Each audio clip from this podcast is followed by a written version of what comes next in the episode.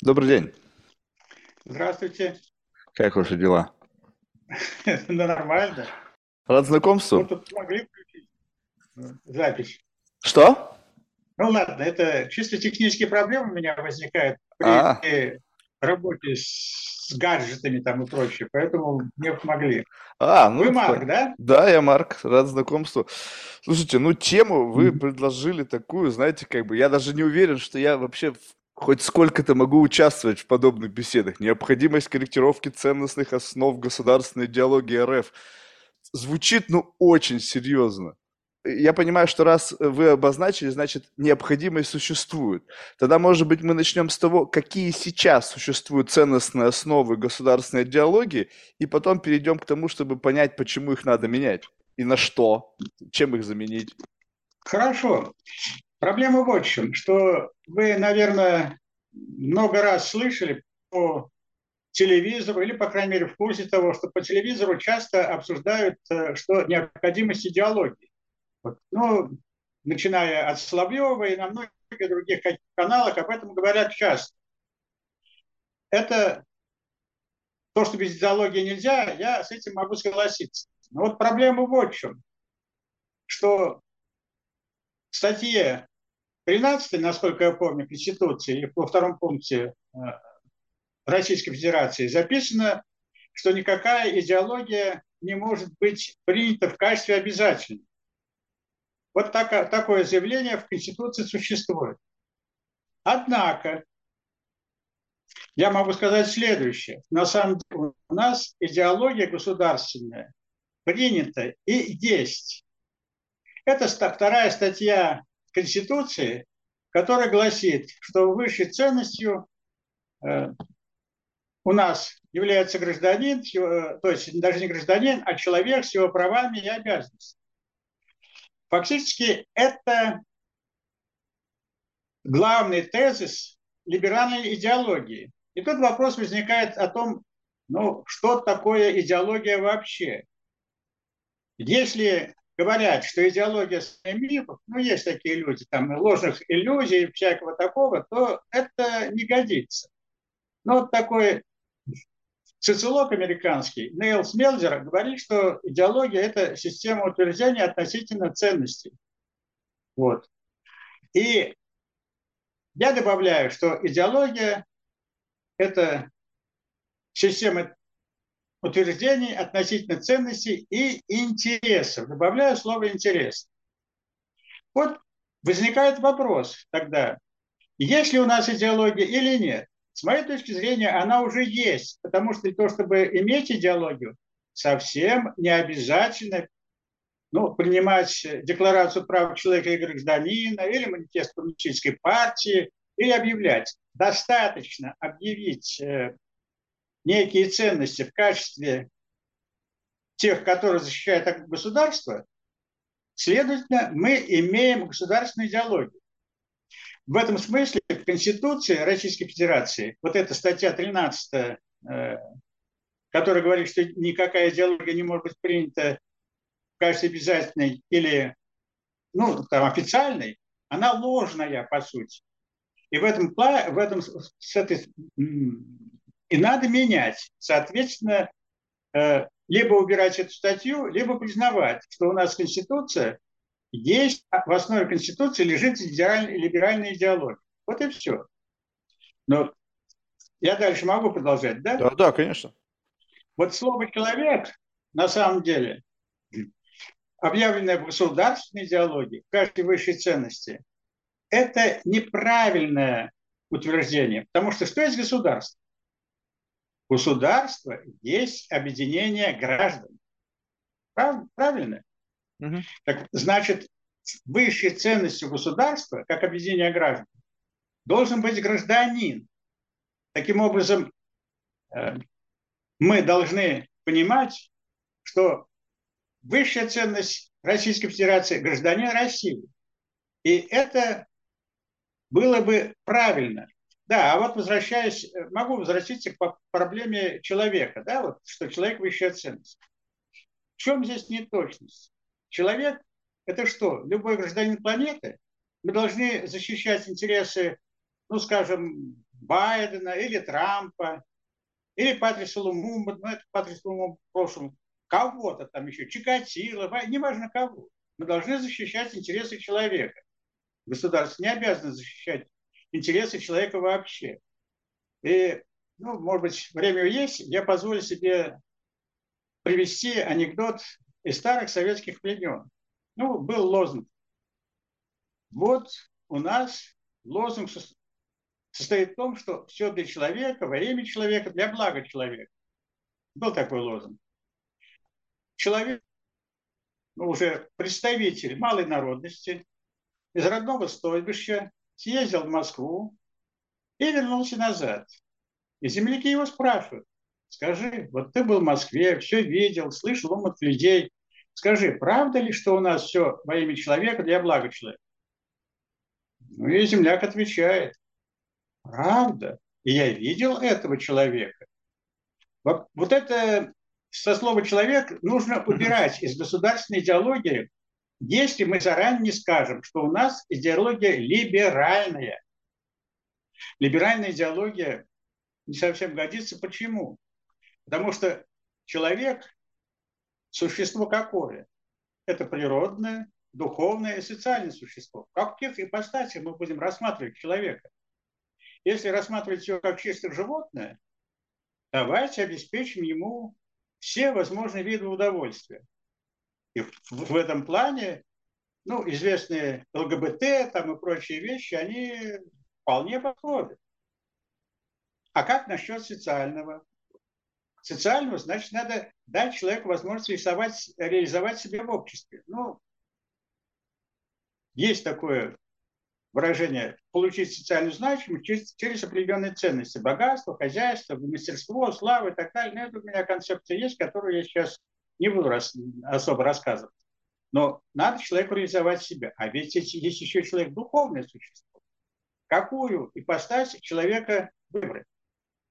И вот, значит, мы должны понимать, что главная ценность – это гражданин России, и все население России. Кстати, вот то, что весь народ полиэтнический, я предпочитаю говорить полиэтнический, а не многонациональный. Тут, э, ну, как для меня это предпочтительнее. Весь политический народ России – это тоже ценность.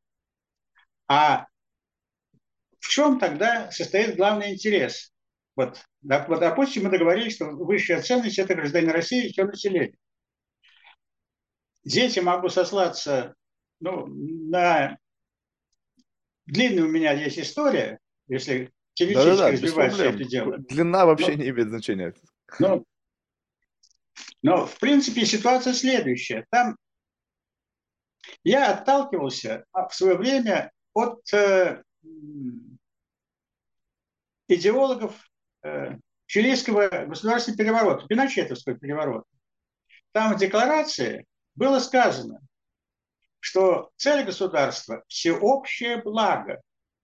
Это не благо отдельного человека, не благо всего государства, а э, части его, а это благо, э, всеобщее благо. А что такое всеобщее благо? Возникает вопрос. Дальше меня идет следующий, ну там Данилевский я могу ссылаться и так далее, там государство что должно создавать. Я полагаю, что всеобщее благо – это создание максимально благоприятных условий для развития каждого гражданина России как природного, социального и духовного существа. Вот это всеобщее благо. И это главный национальный интерес. Таким образом, в Конституции должно было бы быть записано, что мы понимаем э, главный Э, главное, считаем главной ценностью гражданина России как природного, социального и духовного существа. Обязательно, не только там. И предполагаем, что главный интерес России – это национальный интерес, как государственный, потому что ну, политическая нация или э, в данном случае понимать в этатистском смысле, что это государственная нация. Нация как государственное явление. Ну, там это можно уточнять. Так вот, главный интерес состоит в том, чтобы обеспечить максимально э, наиболее благоприятные условия для развития каждого гражданина России и всего политического населения России в целом, как социального, духовного и природного существа или существ. Вот это должно быть записано в Конституции. Поэтому необходимо и корректировать ценностные основы Конституции Российской Федерации. Вот Владимир да, на самом деле, по ходу могу сказать, что с либеральную идеологию всячески осуждают, и есть попытки, ну вот последние, когда предпринимались попытки коррекции Конституции по инициативе Владимира Владимировича Путина, естественно, вот, э, там были достаточно серьезные э, скажем, поправки в пользу того, что отказ от диалоги, там, традиционные ценности там, и прочее. Ну, вот много чего там было э, полезного. На эмпирическом уровне люди придумали. Но вот возникает вопрос, там, мы должны на традиционных ценностях. Традиционные ценности – это хорошо. Но традиционные ценности ислама, православия, иудаизма, буддизма где-то коррелируют, а где-то существенно расходятся. Что должно превалировать? Мы можем их оставить в стороне, не рассматривая и, в, государственной идеологии, их не рассматривать, оставить в стороне, ну, там, сказать, что должно, не должно быть э, экстремизма во всех этих проявлениях. Но нужно же что-то объединяющее. А объединить может только общее понимание интересов, не только традиции прошлого и основы на прошлое. Вот для того, чтобы государство, нация там и прочее, ну, в данном случае, ну, можно сказать, про национальную идентичность в государственном смысле была единая, она строится как на опыте прошлого, так и на интересах настоящего и будущего. И вот этот интерес настоящего и будущего, создание наиболее благоприятных условий, должен быть положен в Конституции. Вот таково в основном мое мнение. Э, просто вам не кажется, что вот такие уточняющие корректировки в Конституции, они налагают более высокую ответственность за их исполнение? Может быть, в этом и есть смысл таких расплывчатых формулировок, чтобы можно было плавать в этом фарватере и как бы менять курс, не привязываясь вот к этим жестким рамкам, которые вы обозначили. Потому что раз гражданин, это ну, идентичность. И тут уже получается так, что государство, ну, у него нет шансов, кроме как выполнять то, что написано в Конституции, иначе это будет вообще несостоятельно. И вот эта расплывчатость, она как раз-таки поле для принятия как бы решений, которые можно привязать к той самой расплывчатой формулировке. Ну, то есть это политики насколько сами готовы себя загнать в жесткие такие ежовые рукавицы? Ну, я бы назвал, что эти э, так уж ежовыми рукавицами, такими жесткими, потому что можно говорить о том, что э, есть э, нормы, которые люди, э, которые государство обязаны выполнять ну, в соответствии с международными договорами. Мы обеспечим права человека в соответствии с договорами. Либо из милосердия, из гуманных побуждений. Это мы можем все это либо оговаривать, не оговаривать, это одно. Но ну, Данилевский говорил, государство должно обеспечивать безопасность и э, личную, и население. Ну, так я не могу сейчас точно, точно сформулировать. У меня это все, ну, как бы зафиксировано. Вот. И позволите, я вам покажу книжку. Это, наверное, можно сделать. Да, конечно. Постижение России взгляд социолога. Вот. Она в лайбрери э, в свободном доступе.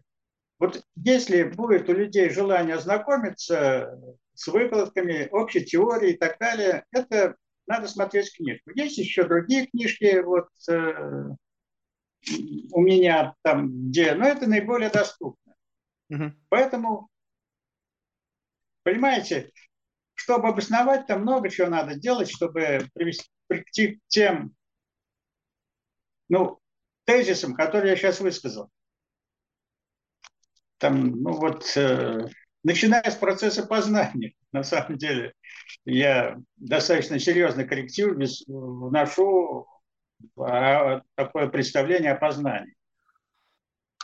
Ну вот давайте оттуда и копнем. То есть с самого начала, от, от истоков, которые легли в основу вашего представления необходимости корректировки. То есть я так понимаю, что это укореняется куда-то вот туда, куда вы только что обозначили. Вот, Марк, понимаете, чтобы беседовать с вами, ну я же не могу рассказать всю книжку вот э, подряд. Но... Ну, я думаю, что у нас времени не хватит, чтобы всю книжку вы рассказали. Затравка была такая. Если ход эволюции проследить, так, ну, бегло, к чему, а, от чего все пляшет. Есть несколько источников э, моих рассуждений. Ну, во-первых, вот книжка, я ссылаюсь на слова Тютчева, умом России не понять, а аршином в общем не измерить. Особенная стать, в России можно только верить. Ну, для человека, который обществовед, скажем, это вызов. Как это так?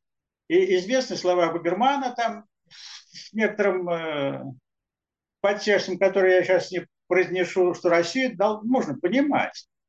А, и об этом много-много людей занима, э, этим занимались, и целые книжки написаны, пытаясь понять Россию. Вот как Россию, в общем, можно познать.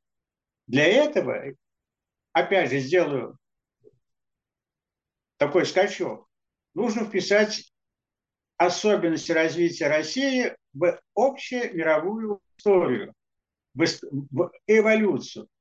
Для этого, как я там рассуждал, не подходит э, марксизм. По разным причинам, но линейный и одномерный. Ну, смотрите, вот схема эволюции, пятичленка марксистская, всем, наверное, большинству людей известна. Первобытный коммунизм, там, рабовладельческое общество, феодализм, капитализм и социализм. Это все в одну линию вытягивается. Это, в принципе, неверно. Почему? Потому что любое общество многомерно. И можно проследить вот эту многомерность и единство эволюции какого-то общества, если мы рассматриваем общество в разных ракурсах. А в каких ракурсах его рассматривать? Тогда тут надо вернуться ну, к типам взаимодействия между людьми. Вот люди взаимодействуют между собой. Это идеи Сорокина Петерима, который мы там, я, Асалхан Адзонович Бараноев и Юрий Михайлович Письмак преобразовали своеобразным образом. Он тогда работал, Сорокин, позитивистской концепции. Я придерживаюсь в этом концепции позитивизма. Что означает это? Как он, как он понимал, что такое а, по, по поводу объединения людей, по поводу видов или типов взаимодействия между людьми? Он сказал, что между людьми существуют типы взаимодействия чувственное, интеллектуальное и волевое. И по этому поводу это правильная затравка. Ну, примерно так же правильная, э, принципиально, как между...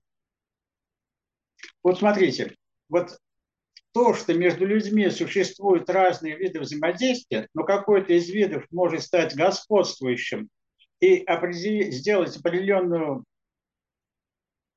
теоретическую модель объединения людей, вот, это можно примерно так же, как между магнитом и э, другим магнитом существует магнитное взаимодействие, но существует еще и э, притяжение. Но физики не рассматривают притяжение земное, ну или там какое-то другое, масс, масс. Угу. Рассматривают только магниты можно рассматривать только силы тяготения, но можно рассматривать еще тепловое взаимодействие вот между объектами материальными специально. Вот наука, насколько я понимаю, пытается разделить какие-то виды взаимодействия, изучать их специально, строить теоретические модели. Ну, про модели у меня там тоже по способу моделирования тоже сказано в книжке много. Вот все это идет оттуда. По поводу... Да, а мы предлагаем, э, вот Асалкан Бараноев, э, Юрий Михайлович Письмак, э, деятельный ценностный подход к исследованию, к описанию общества. Исходим из представления о том, что существуют следующие виды взаимодействия. Природное, чувственное, э, речь коммуникационная, э, правовое, деятельностное и правовое. Чем они отличаются? Любое взаимодействие целостно. Мы можем специально выделить один из видов по какому признаку? По предмету взаимодействия, по предмету обмена. Природное взаимодействие, обмен генами. Верно? Ну так или неверно, но можно теоретически представить. Верно сказать это может не совсем точно.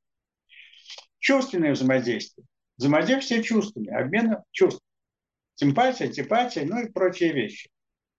Речь коммуникационное взаимодействие, обмен значениями и смыслами. Отсюда все теории информатики там, ну и прочее да, строятся. Деятельность взаимодействия, обмен э, продуктами и услугами, предмет взаимодействия правовое взаимодействие, обмен решениями.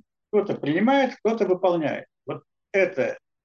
То есть, а хотя на самом деле любые взаимодействия комплексные и даже целостные. Но можно их выделить по предмету взаимодействия и рассматривать специально. Вот этот путь, мне кажется, представляется перспективным. Так вот, если из вида взаимодействия выходить э, более широко, э, так применять, то можем получить популяции, можем получить общности, сообщества, э, общество в узком смысле, потому что общество существует на деятельности взаимодействия, общество не, как сказать, не самодостаточное. И государство на правовом взаимодействии. Вот так вот примерно можно подходить. Там есть еще и по поводу ну, процесс познания, он в чем состоит? Обычно считается процесс познания в голове. Вот. Тогда мы сталкиваемся с проблемой вещи в себе, которую никак не преодолеть, если исходить из представления процесса познания как э, чисто идеальном процессе. Вот в идее есть вещь в себе, какая у нас между ними, между нами связь, как мы можем познаваться. Я предлагаю рассматривать процесс познания как единый реальный материальный процесс. И в этом смысле там, ну, не могу я все это, Марк, извините, рассказать, но смысл какой? Э, познание – это адаптация, по сути дела, к условиям постоянным, э, там целая, ну, небольшая такая система событий, с которыми справляется. Но на самом деле, на самом деле все очень просто. Мы же наш организм знает, что есть кислород в воздухе. Жабры рыбы знают, что есть кислород в воде. Растение знает, что внизу в корнях есть минеральные вещества, а крона может получать солнечную энергию, листья. Вот иначе они бы не могли существовать. И мы существуем, потому что мы знаем о мире значительно больше и умеем с ним обращаться, чем знаем теории. Ну, по крайней мере, ну, в науке могут бы знать больше, чем, ну или меньше, я не знаю. Но наш организм знает намного больше, чем любой человек знает теоретически. Он просто живет. Любой организм. Вот примерно так. Но там тоже надо долго рассказывать. Ну, это очень любопытно. Единственное, знаете, вот что э, не совсем а, как бы понятно. Вот с точки зрения, скажем так, вы выделили те как бы аспекты, э, с точки зрения, как бы расширили представление о том, вокруг каких ценностей должно происходить как бы объединение какой-то группы и выделение их как некого э, граждан России. Ну, скажем так, вот э, нужно пос, э, в качестве ценности заменить слово люди как бы на граждане, и тогда как бы удовлетворять их интересы и, и защищать их интересы. Но можно ли сказать о том, что интересы уже инфицированы интересами других игроков на рынке. Ну, скажем так, культурный трансфер. Вот так вот посмотреть в среднем. Я не знаю, конечно, может быть, это я сейчас буду как бы говорить out of my expertise абсолютно. То есть я понятия не имею, о чем я говорю, то есть вы меня поправляете. Ну, скажем так, э, среднестатистический житель России знает об Америке, ее традициях, там, не знаю, каких-то поп-культурных особенностях больше, чем среднестатистический американец знает о том же самом из России. Соответственно, уже происходит некий трансфер культурных, ценностных ориентиров. И получается так, что ну, я сейчас не говорю обо всех, но какая-то часть людей, которые сейчас в данный момент являются гражданами Российской Федерации, но являются носителями не традиционных и каких-то там ценностей, а носителями уже инкорпорированных извне ценностей. И они говорят, я гражданин, защищайте мои ценности. Защищайте ценности. Получается так, что государство будет как бы инвестировать в ценности, которые не принадлежат государству, так получается, ну как бы мы, кто-то трансфер этот сделал, заплатили денег, пиар, пиарщики американские лучшие в мире, мне кажется, они могут все что угодно занести незаметно. И получается так, что как бы тут какая-то такая дилемма. То есть, с одной стороны, гражданин, нужно защищать его интересы, но его интересы не, не как бы эм, не аутентичны. Они изначально как бы приехали из Запада, и Запад изначально знает, как это туда инвестировать так, чтобы постепенно как бы, ну, я не знаю, в своих интересах отравлять внутреннюю какую-то повестку для того, чтобы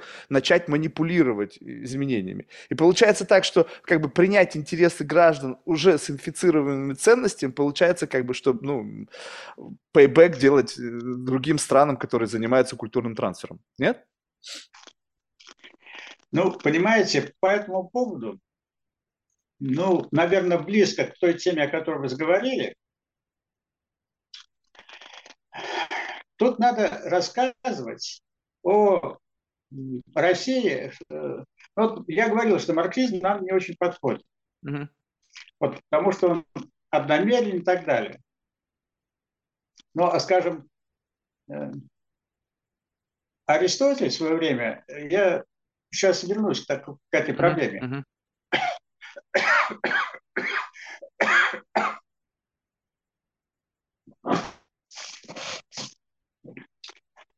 Выделил э, шесть типов государств, идеальных типов, а тоже так, примерно в позитивистском духе, и сказал, что реально реальное государство существует на сочетании разных типов. Там монархия, Правильно, неправильно, монархия, э, аристократия, полития, тирания, олигархия и демократия. Ну, там правильно, демократия у него неправильно. Ну, и вот они ну, не хорошие, потому что не, не общее благо. Опять же, э, работают не для общего блага. Но реальное государство существует на ряде этих самых э, типов, взаимодействия, типов государств, смешанных. Угу. Вот. Но подход тот же самый разделить и выделить чистое. Вот Россия, почему не подходит марксист, существует на существовала с момента, скажем, новгородцев на нескольких типах. Она, ну, природная, ладно, мы оставим в стороне, но было сообщество цивилизованное, ну, есть у меня такой термин, было на язычестве, потом смешано православное языческое до сих пор существует. Государство корпоративного типа, но это тоже идеальный тип взятого Ильина и государство рождения. Э, цивилизация рыночная, но тоже там определенные параметры, которые ну, можно соотнести с капитализмом, но не очень, потому что капитализм не очень четко дает представление о том, что за, что за общество. Понимаете, если общество объединение людей, то надо рассматривать структуру общества, насколько человек себя реализует с точки зрения социальной значимости, какие ценности ему доступны, какие инструментальные ценности, какие высшие ценности, личность или общество. То есть это можно расписать более подробно. Вот Россия начинала, эволюционировала от э, корпоративного строя государства и рыночной цивилизации, Новгородская республика, через Киевскую Русь, Московскую, постепенно меняла э, и цивилизованную собственную основу свою, постепенно меняла и становилась, от, переходила от рыночной цивилизации к служебно-домашней, э, которая тоже, где высшая ценность общества, хозяйства направлена не на привлечение прибыли, а на удовлетворение потребностей своих людей, это по Веберу. Вот. И усилились черты государственного учреждения, которые по принципу опеки существуют. И вот эта цивилизация, поскольку, да, и деятельность служебная, разновидность деятельности, но это тоже разновидность деятельности, ну, ну невозможно рассказать все коротко. Вот. Поэтому, но развивается эта служебная деятельность медленно. Поэтому государство, развивающееся по типу служебной домашней цивилизации, отстает от государств или обществ, которое развивается по типу рыночной цивилизации, ну как Европа свободная э, высшая ценность личность, э, эго-деятельность, деятельность для себя, доступность таких ценностей, как богатство и хозяйство, в материальной сфере, ну, там разные еще есть дополнительные вещи. Поэтому он отстает. И возникает ситуация, о которой вы говорите, что ценности оттуда проникают, цивилизационного соблазна. Потому что жить в ситуации э, в рыночной цивилизации до поры до времени, конечно, намного приятнее, э, удобнее и комфортнее. Там свобода и право, а у служебно домашней цивилизации основ, такие инструментальные ценности дисциплины и долг. Ну вот э, жестковато жить. Поэтому легко проникает и возникает течение э, западничества, там, либерализма и так далее. Ну, смотрят, опыт был. Когда заразились э, западным духом, э, э, эти самые э, дворяне русские, после путешествия, после Великой Отечественной войны 12 года в массовом порядке, хотя и раньше. Яд этот, как говорит Данилевский, проникал, заражались. Вот. И поэтому это тоже, но, во-первых, чтобы против, противодействовать вот этим соблазнам, возникает цивилизационный соблазн. Люди хотят. Но, во-первых, с любым соблазном можно бороться, показывая, э, к чему это приводит. Вот сейчас э, показывают э, такие прекрасные картинки, скажем, где-нибудь в Сиэтле. Ну, там, наркоманы на улице, требуют свободных продаж наркотиков, э, грязь, там, обдолбанные там лежат на улицах. Ну, вам хочется этого? Надо показывать, к чему ведет вот этот путь. И потом, надо понимать, что рыночная цивилизация не имеет перспектив на длительное существование. По одной простой причине. Или по двум причинам, это вопрос другой. Смотрите, если высшие ценности, через которые человек обретает социальную значимость, ну вот утверждает себя в обществе, это богатство и хозяйство, и число таких людей, которые стремятся к этому, постоянно увеличивается. Кроме того, растет минимально приемлемый уровень богатства и хозяйства, ну, люди хотят все больше и больше. К чему это приводит? Этому обществу для существования требуется неограниченный ресурс, что в принципе невозможно. И поэтому непременное условие рыночной цивилизации ну, точнее говоря, общество с чертами, доминирующими рыночной цивилизации, потому что в любом обществе есть и черты другого идеального типа. Это надо вот четко понимать. То тогда оно непременно агрессивно. И посмотрите, кто устраивал колонии. Афиняне там, скажем, да, карфагеняне там или там прочее. Э, кто устроил колониализм? Вот как явление. Естественно, страны рыночной цивилизации. Кто пытался осуществить глобализацию в всемирном масштабе, начиная, может быть, с путешествия Магеллана? Страны рыночной цивилизации. И агрессия, она есть, будет и неизбежна. Вот служебно-домашняя цивилизация возникает в других условиях и по другим основаниям. Когда общество становится высшей ценностью, это либо природные условия, как великих южных рек, либо внешняя опасность. Вот Россия, которую с обеих сторон долгое время, ну, как по-блоковски, для вас река, для, для, для вас река, для нас единый час, там, ну так далее. Мы как послушные холопы держали щит между враждебных рас, монголов и Европы. Он говорит скиф, но на самом деле это речь идет о России. Вот это тоже возбуждает людей идти в сторону служебной домашней цивилизации, чтобы сохраниться, иначе не сохраниться. Так но людям надо понимать, что вы хотите, чтобы ваших детей меняли пол, так сказать. А это тоже, ну, мне понятно почему. Э, вот это ЛГБТ, смена полов и прочее. Уменьшить население. Это длительная, достаточно разумная политика. Это не случайное явление.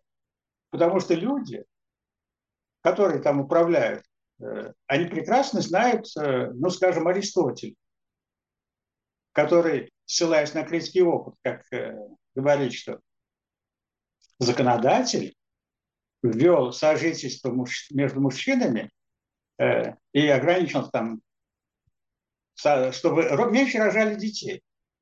И приучал людей есть э, меньше, ограничил в еде, для их же собственной пользы.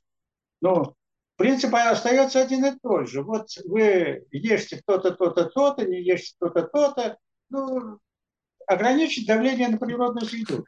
Ешьте насекомых, как сейчас предложили на экономическом форуме, да? Да. Их много, мы можем их Это все что угодно.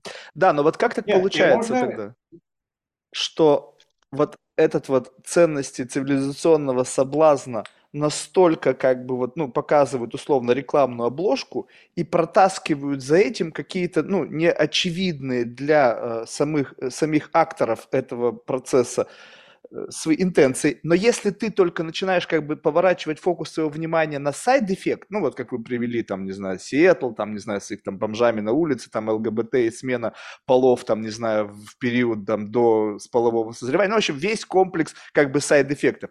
Как только ты в эту сторону поворачиваешь, там автоматически срабатывает программа защиты, ты превращаешься там в, семью, в свинью, там, не знаю, там, не знаю, кого там еще, там, гомофоба. Ну, в общем, целый спектр защитных механизмов включается, они атакуют, и в конечном итоге, как бы вершина всего этого – это права человека. То есть все привязано как-то вот к тому самому верхней ценности, которая как бы так или иначе во всех Э, конституциях учтена, ну, как бы в том или ином, в той или иной формулировке. И получается как защитный механизм. Что не сделай, все нарушение прав человека. А как бы обложка, она такая классная, все здорово, мы все живем так, как мы хотим. И получается так, что как бы постепенно, постепенно вытравляют э, из э, как бы людей некий некий рационал, то есть потому что думать в ту сторону как бы неэтично, и нарушение ведет к каким-то обще, общечеловеческим ценностям.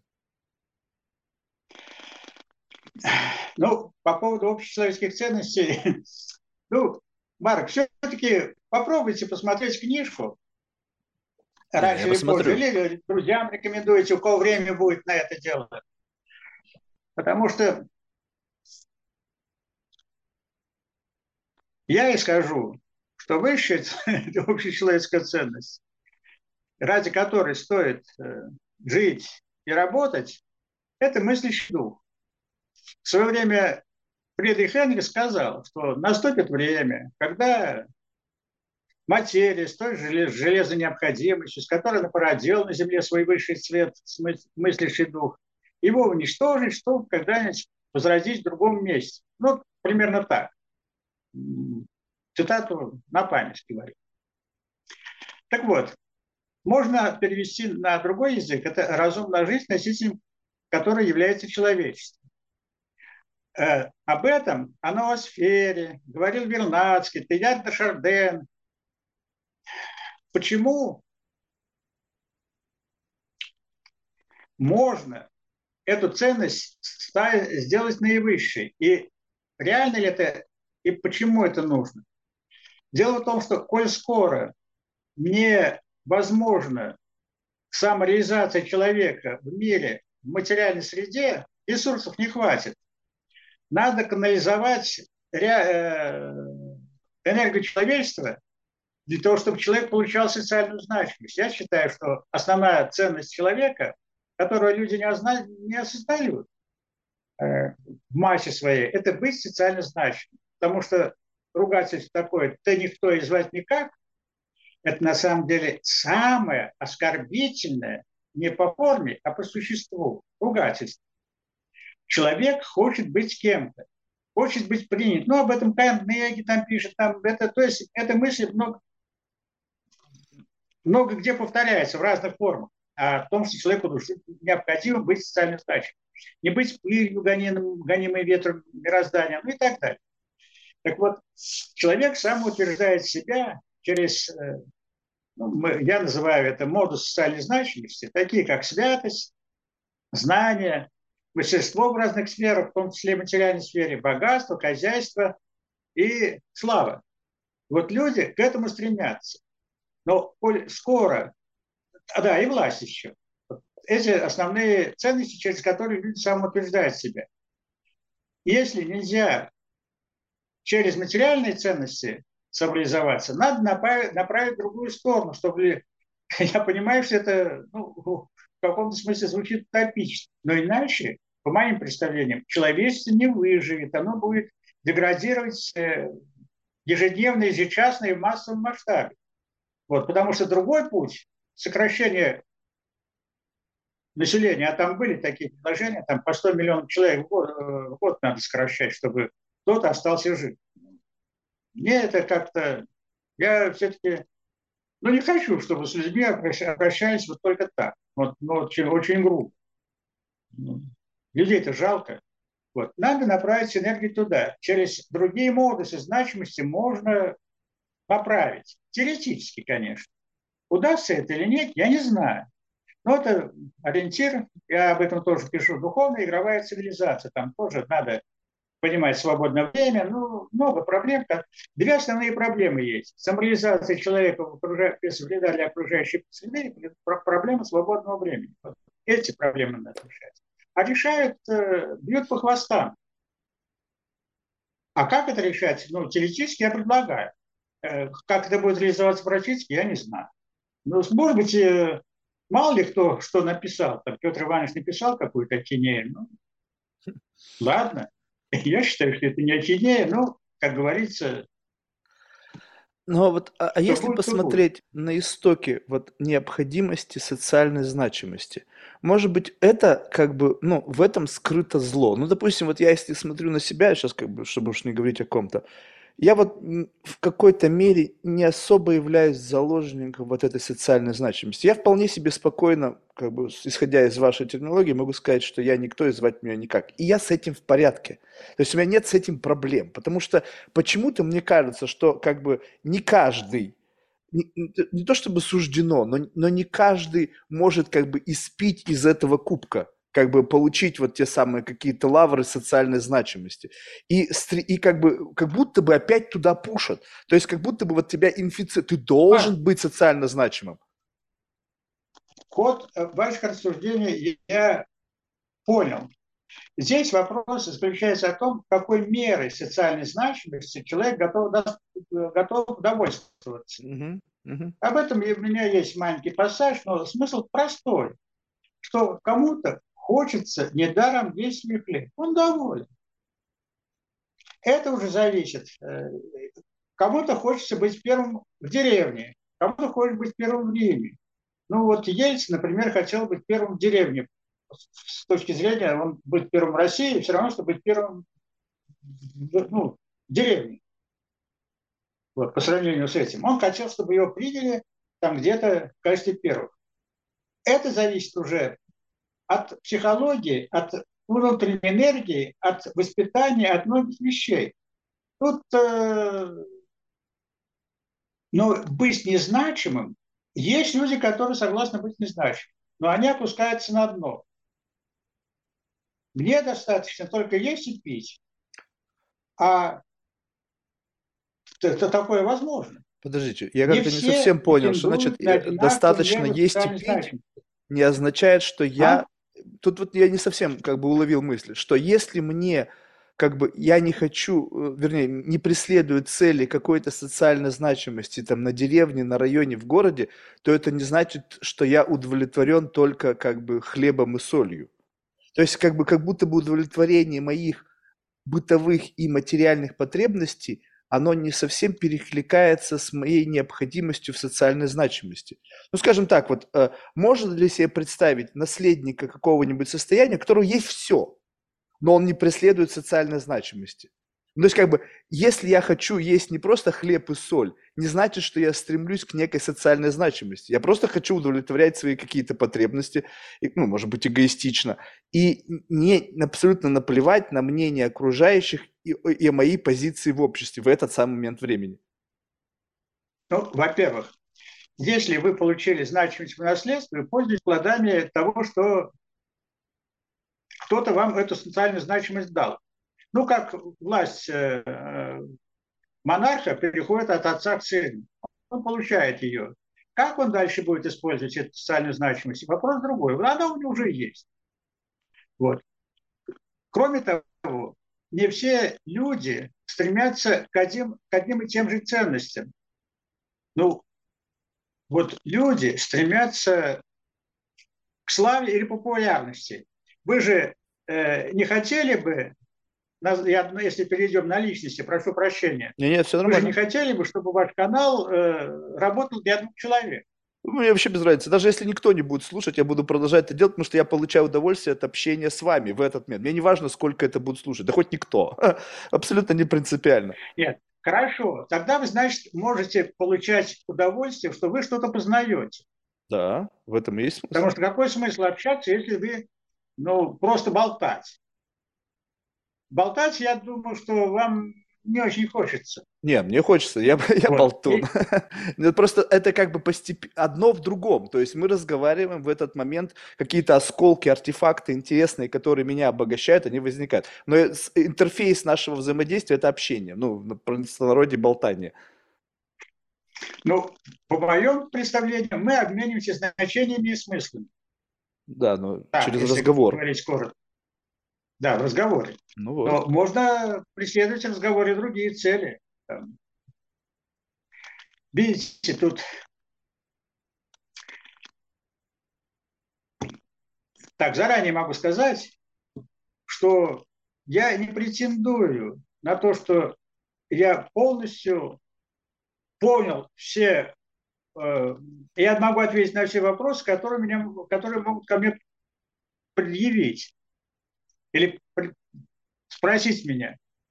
Я претендую на... Много спорно там может быть, может неправильно.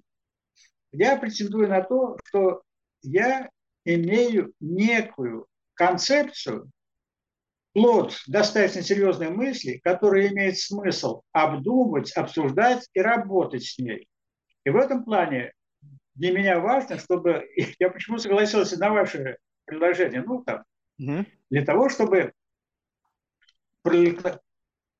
прорекламировать э, некоторые вещи, которые, ну вот, в книжках есть. Угу.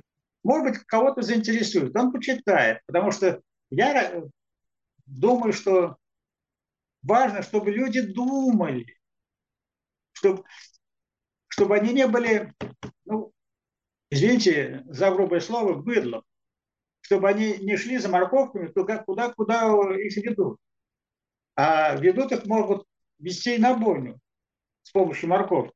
Это вполне реально. Как в свое время Розенберг говорил, чтобы ослабить биологическую силу славян, русских, белорусов, украинцев, нужно вести в их рацион как можно больше шнапса и махор. Вот когда становится доступным э, марихуана, там, начиная с марихуана, потом героин, потом и прочее, и алкоголь, и постоянно видишь, как э, в кино девушки сидят с бокалом, там еще там с сигаретой. Ну, сейчас, может быть, это ушло немножко, но было одно время повальное представление, как красиво жить. Вот сидеть в кафе, там, ну, или там в ресторане, с бокалом вина, курить э, сигарету, изящно так вот, кольца пускать.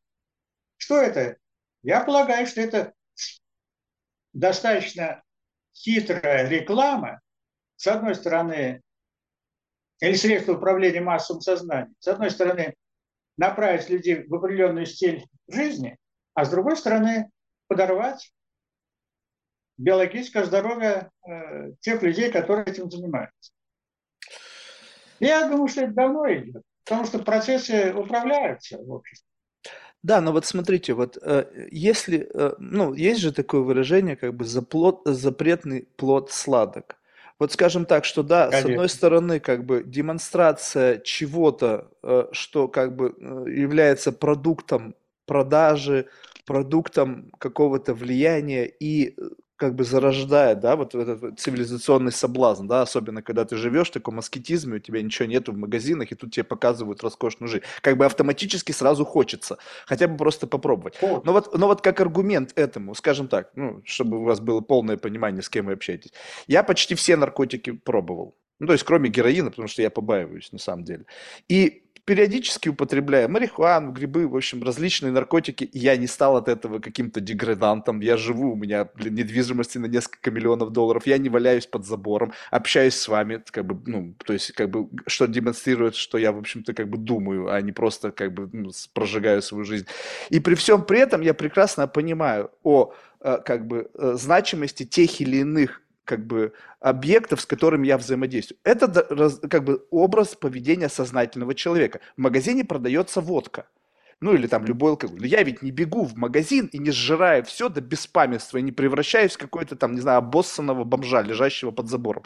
Почему? Потому что у меня вот тут вот как бы что-то есть, что как бы мне дает представление о том, что, когда, с кем и в каких количествах. Но если бы у меня был постоянный на это запрет, и я бы просто постоянно это хотел, и как бы мне, э, ну, просто я бы вжил в таком условном, не знаю, там, в Северной Корее, условно, мне бы там говорили, что вот тебе там картошка, там, не знаю, там, и не знаю, что там они еще едят, и как бы все, и ты должен быть этим доволен, то как только проникает вот этот вот через какой-то узенький канальчик вот этот соблазн, то я автоматически становлюсь, что вот я лишен того, пятого, десятого. Мне кажется, как раз-таки политика тех мест, где, э, не знаю, там в, в Орегоне, по-моему, в Португалии, по-моему, произошла декриминализация всего, и там, в общем-то, проблем-то люди... Я не знаю, конечно, как с точки зрения долгосрочной перспективы это отобразится, но предполагается так, что как раз таки у человека должен быть какой-то здравый смысл при взаимодействии со всем. Ну, то есть совсем, можно совсем перегрубить. В какой-то мере все может стать наркотиком тебя убивающим. Даже чтение книг. Ты можешь просто потратить свою жизнь с утра до вечера, читая книги, не выходя из своей комнаты, и в конечном итоге ты тоже проживешь не самую лучшую жизнь, которую мог бы прожить. То есть вот, вот как-то тут воспитание человека как, как разумного существа, который понимает, что он делает и с чем он взаимодействует. Вот тут, вот, мне кажется, как бы запрет не самый лучший способ. Я не знаю другого способа, то есть как бы как это можно сделать. То есть пропаганда тоже ничего хорошего с этим нет. Декриминализация, я не знаю, она добро или зло, но как бы запрет, я не думаю, что это самый лучший способ решения проблемы, потому что запрет это то слабое место, через которое люди наоборот начинают больше хотеть и, и злиться на государство, на страну за то, что вот там это есть, а у нас это нету, блин, вы плохие, они хорошие. Ну, запреты прямые э, редко приводятся к таким вот жесткие запреты. Ну, известно, запрет на алкоголь в Соединенных Штатах, там был сухой закон. Да, особо хорошего ничего не привел. Аналогичный запрет был во время Первой мировой войны в России, там, скажем. Тоже особо хорошему он ничего не привел. Проблема не, не в запрете. Но вот вы как говорите, вы слово «разумный человек». Возможно, у вас внутри от рождения или, или от воспитания сидит все-таки некая, некий стержень, который вам говорит, это можно, это нельзя. Это можно настолько, это можно настолько. Ну, так. Но это вы говорите о себе об одном. Когда же речь идет о массовом поведении, как раз нужна пропаганда и воспитание, и показ, и все остальное. Запрет. И запреты тоже могут быть, но в каких сферах и как, это вопрос уже не ко мне. Это надо сидеть людям и говорить, это категорически запрещено, за это полагается то-то, то-то, то-то. Ну, за, скажем, распространение наркотиков. За это можно то-то, то-то, то-то, личного потребления. Ладно, если там что-то тебе, Бог с тобой, живи и погибай. Нам, в конце концов, это твоя судьба. Но воспитать в человеке автоматический запрет э, ну, сложно на, на все. Поэтому это дело воспитания длительное. И как оно будет проходить?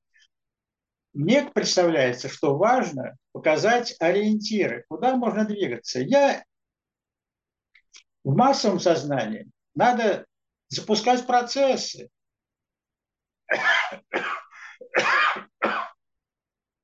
Как в свое время говорил не очень любимый мой, э, мною Михаил Сергеевич Горбачев, процесс пошел. А процессы запускаются и останавливаются. Процесс запустить проще, чем остановить его. Надо запустить другой процесс, который пере, ну, сделает новый канал, так скажем, для, для движения людей в ту или другую сторону. Массовые процессы – сложная вещь. Это социальная психология. Пускай они думают.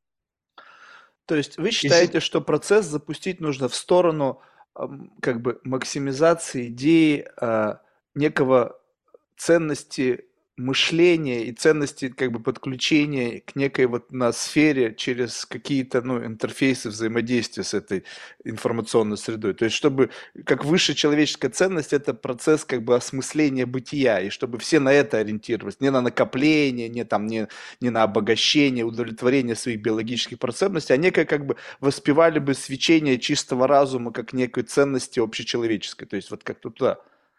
Насчет цель чистого разума, это не совсем верно.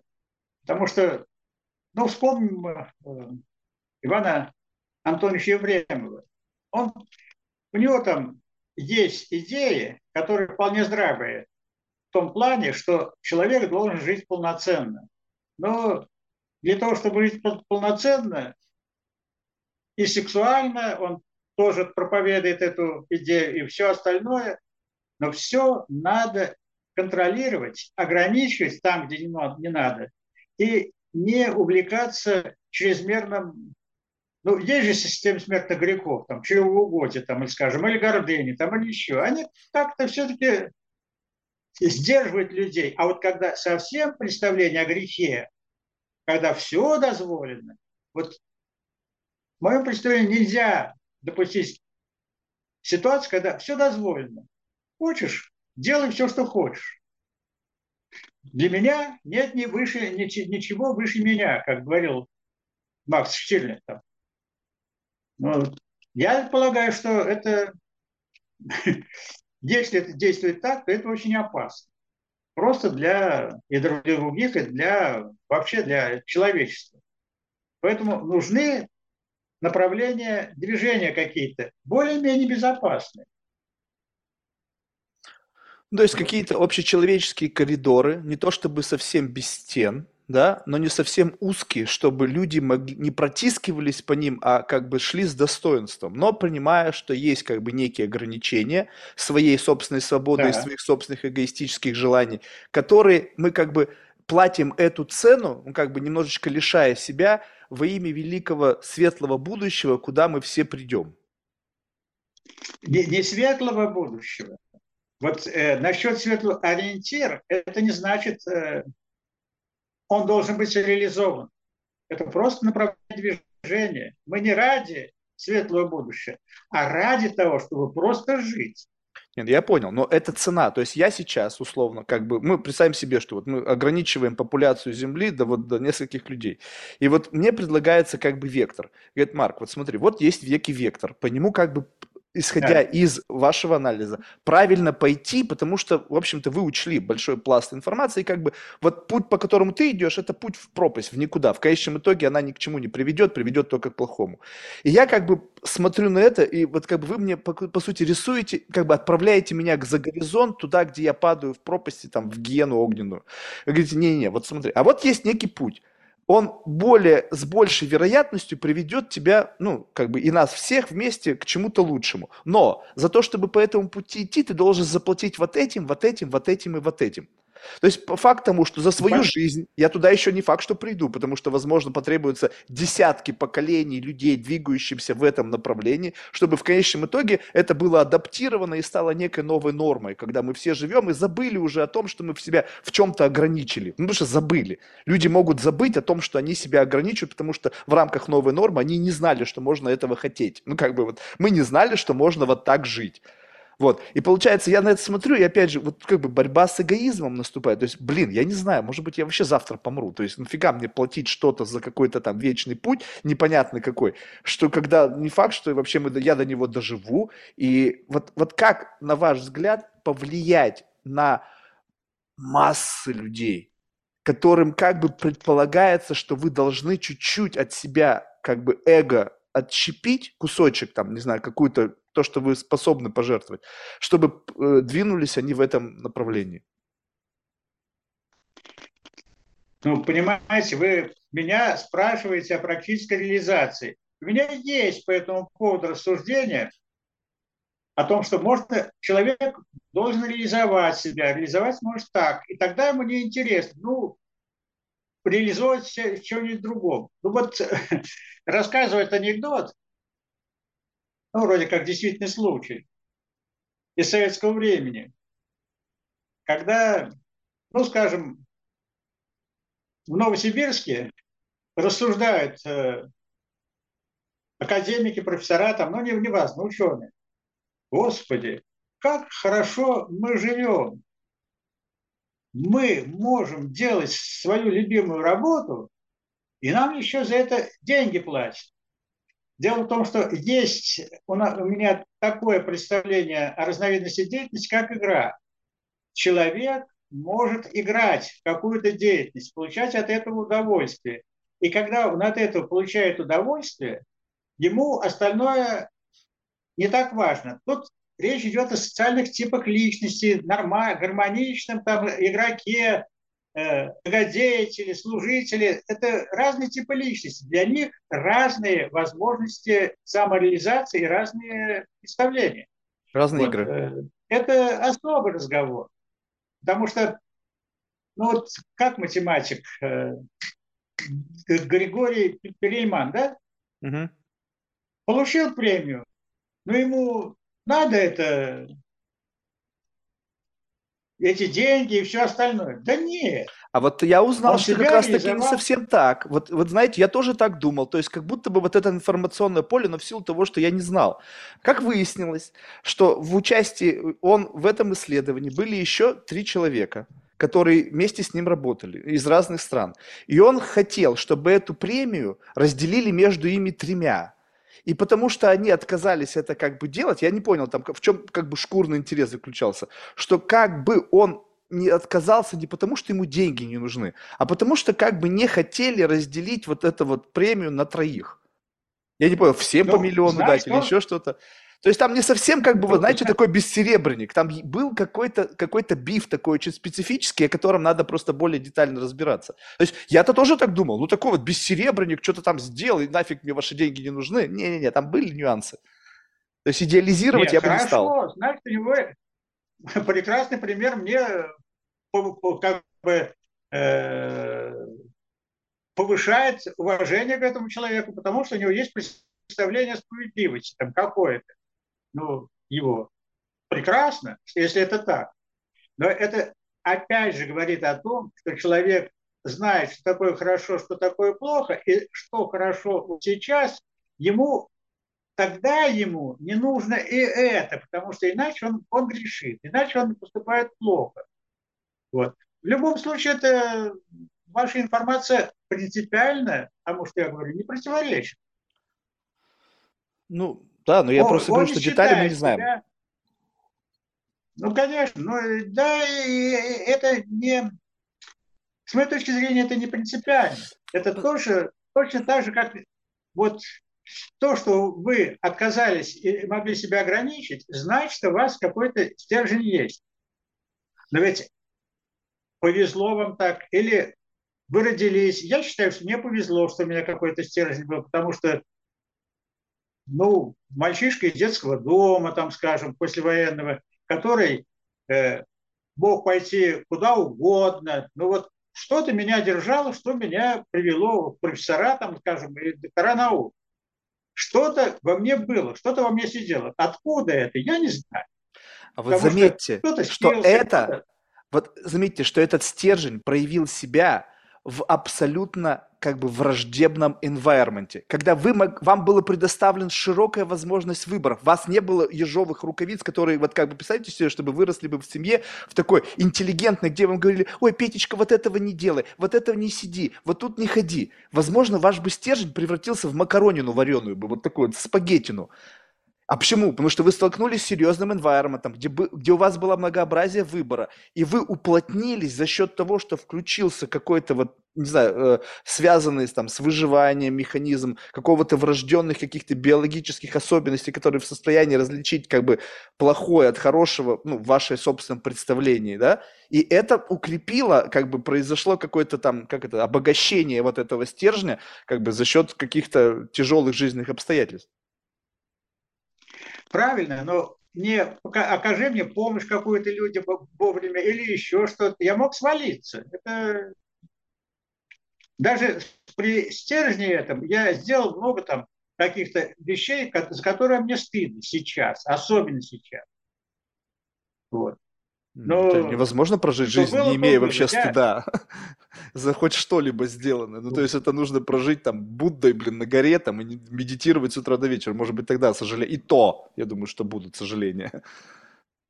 Вот, наверное. Ну, короче говоря, мне ежовые рукавицы отчасти мне способствуют, потому что мне некогда было, ну, условно говоря, и не на что было купить лишнюю бутылку водки, скажем, а надо было просто кусок хлеба купить. Это тоже суровые условия, они в чем-то хороши. Но смотрите, все-таки речь идет не об индивидуальных даже сейчас вещах, а речь идет скорее о системе воспитания. Выписывали, ну, выписывали же, с одной стороны, э, нацисты, Гитлер-Юген, совершенно прекрасный образец э, людей, которые могли делать то-то, то-то, то-то спокойно. Можно сделать? Можно. Кто-то там сомневался, кто-то нет, но массовое воспитание пошло в этом направлении. Аналогичное, но я не хочу сравнивать, конечно, но что-то похожее было и в советской системе, когда э, люди могли делать то-то, то-то, потому что они прошли через школу воспитания. Это от, как бы выхлесты или там быть человеком из подполья, ну вот о чем Достоевский всегда есть возможность. Но тем не менее важно не зацикливаться на отдельном человеке, а важно, ну я как социолог рассуждаю, важно направить процесс э, массовый, а осколки или ошибки или еще что-то они были, есть и будут. Но лишь бы люди жили. И жили на прекрасной планете. Лишь бы они не угробили ее. Ну. Э, это, не, с этим я полностью согласен. Вопрос в другом, что представим себе, вы же сами сказали, что особенности психологического типа Приводят к тому, что как бы люди, играя в игры, то есть как бы как они чувствуют, что они как бы вот как вот те самые там академики там из Новосибирска в вашем анекдоте. Потому что эти люди играли в игру, которая удовлетворяет их потребности, и за эту э, удовлетворяет как бы не только интеллектуальную потребность, но и удовлетворение бытовых потребностей, потому что им за это платили. Теперь представим себе, вот, как бы представим себе всю популяцию Земли, которые так или иначе могут получать удовольствие только через определенные игры. Кто-то бизнес, кто-то политика, кто-то там, не знаю, fashion, кто-то там, не знаю, Инстаграм, неважно что. То есть у них есть источ... как бы какой-то ограниченный набор игр, в котором они будут чувствовать себя самореализованными. Так? Ну, условно, так, очень примитивно, если обсуждать.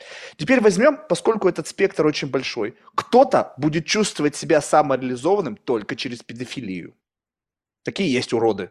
Не нужно это отрицать. Они причем могут, у них куча разных социальных ролей, но они есть. Кто-то ему хлебом не корми, дай бить морду. Слава богу, появились там UFC, бои без правил, сейчас можно профессионально бить морду и за это получать деньги. Но если мы как бы берем и что делаем? То есть их не выбросить. Ну, то есть они есть, это какая-то, не знаю, там, не знаю, мутация, особенности воспитания, но взять и как бы сказать, что мы этих людей больше нету, нельзя. Соответственно, мы берем, говорим, это все девиации в ту или иную сторону. У нас вот наш единый путь, какой-то более-менее правильный. Что этим, с этими людьми делать? Мы их постепенно как бы генетически выведем как несовершенных, то есть такой начнем создаться там как-то э, евгеникой, да, постепенно как бы вытравляя их, и мы останутся только те, у кого нету никаких девиаций, ни, ни врожденных, ни поведенческих, там, ни обусловленных воспитанием. Вот это же процесс, чтобы туда прийти, нужно что-то с этими делать фриками, которые есть которые мы, возможно, сами породили за счет там, массовой культуры, потребления и так далее. И они, они инфицируют дальше. То есть, по сути, каждый актор вот этого какого-то девиантного поведения, он так или иначе а, как бы а, а, делает адептом этого кого-то еще. Не знаю, своими заявлениями, своими высказываниями. И это заражается и переходит из поколения в поколение дальше. Вы задаете вопросы, на которые я, может быть, и не отвечу, потому что я рассуждаю по этому поводу, потому что здесь, смотрите, в человеческой природе есть для того, чтобы жить, человек должен убивать. И агрессивное начало в человеке, я полагаю, неистребимо. Потому что иначе оно... Жить невозможно. Вот. Человек умрет. Если разрушать, ломать не строить, душа не ноет, как в свое время говорили, и, может, и сейчас говорят. Строить сложнее.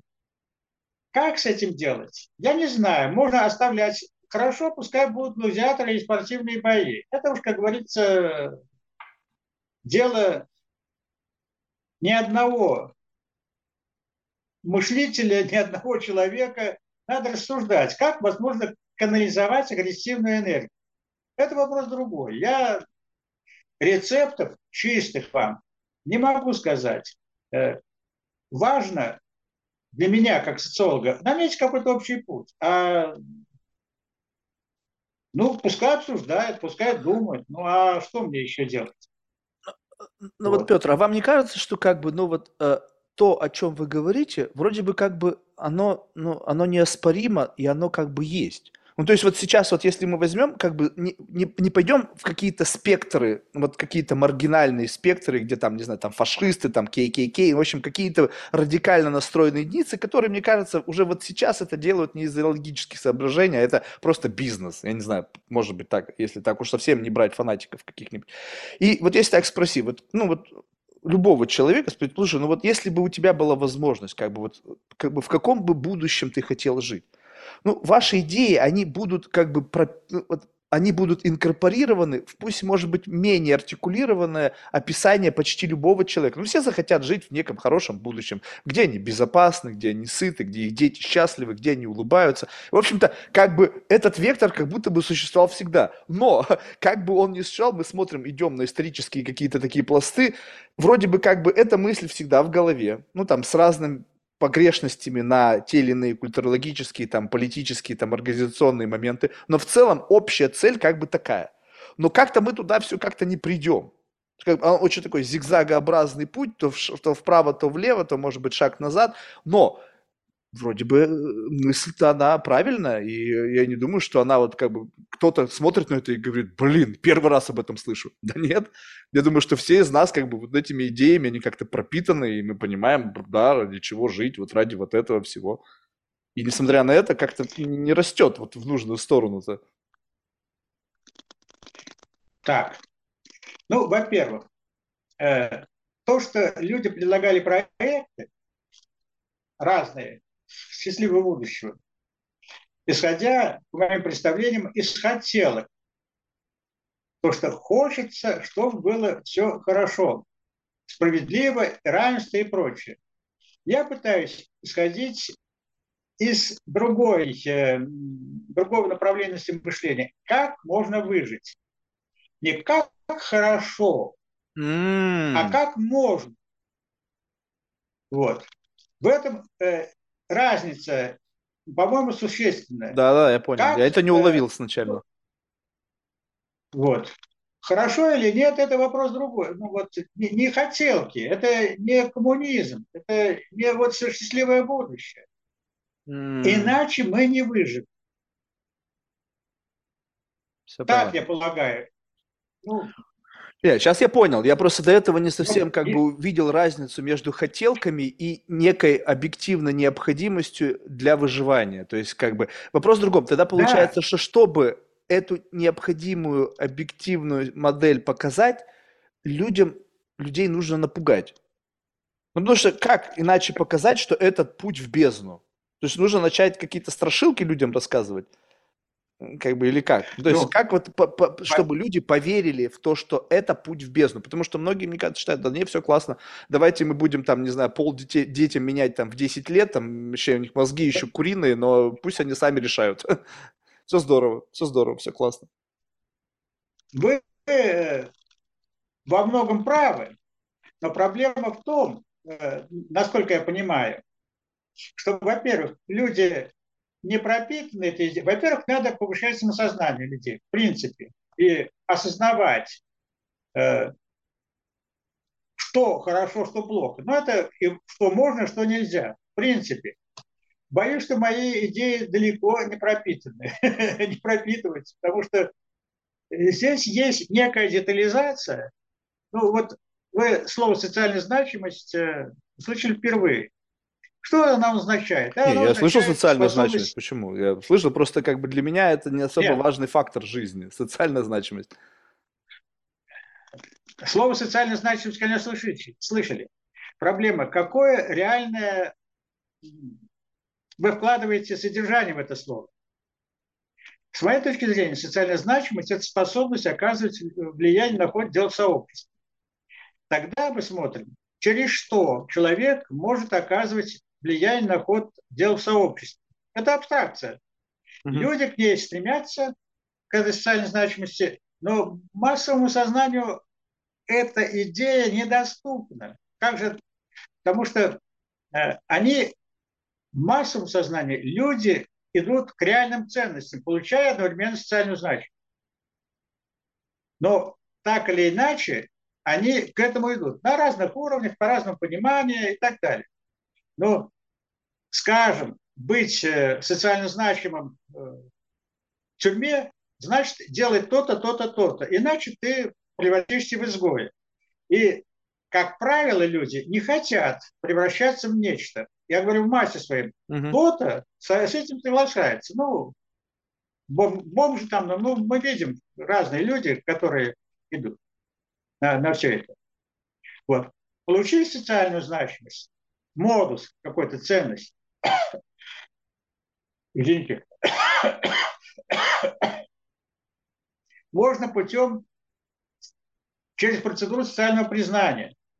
Две принципиально разных процедура социального признания существует. Э, личная экспертиза, когда человек оценивает коллеги экспертов от одного человека до выборов. Ну, это вот э, экзамены и прочее, это все процедура. Дается диплом, говорится право, вот ты этим обладаешь, ты можешь делать вот это. Это личная процедура. Начиная от обрядов инициации. Угу. Вторая процедура – безличная или рыночная, когда значимость человека человек приобретает, приобретая путем акта купли-продажи. Чем больше ты выйдешь на рынок, тем ты значимее. И здесь возникает много вопросов. За что, что можно продать? Можно продать себя и стать мясом. Ну, извините за грубость. Не, потому что вот, э, можно продать продукт, можно повышать качество продуктов. Вот где работает безличная процедура, почему страны, это вот, э, э, ну, для рыночной цивилизации процедура доминирует, остается личная прециза, но работа, доминирует личный вот этот. Повышается качество продукта, совершенствуется технологии и прочее, и прочее. Потому что человеку, чтобы быть значим, надо продать как можно больше, и он от этого получает удовольствие, удовлетворение, потому что ну, есть это в литературе сказано, что я наслаждаюсь могуществом, потому что я управляю процессами. Через вот эти это вообще лозунг предпринимательства вы только что озвучили. Вот они, мне кажется, вот как раз-таки живут под этим лозунгом. Все предприниматели текущих дней. Я наслаждаюсь процессом, э, я, то есть от того, что я его как бы контролирую. Конечно. Да.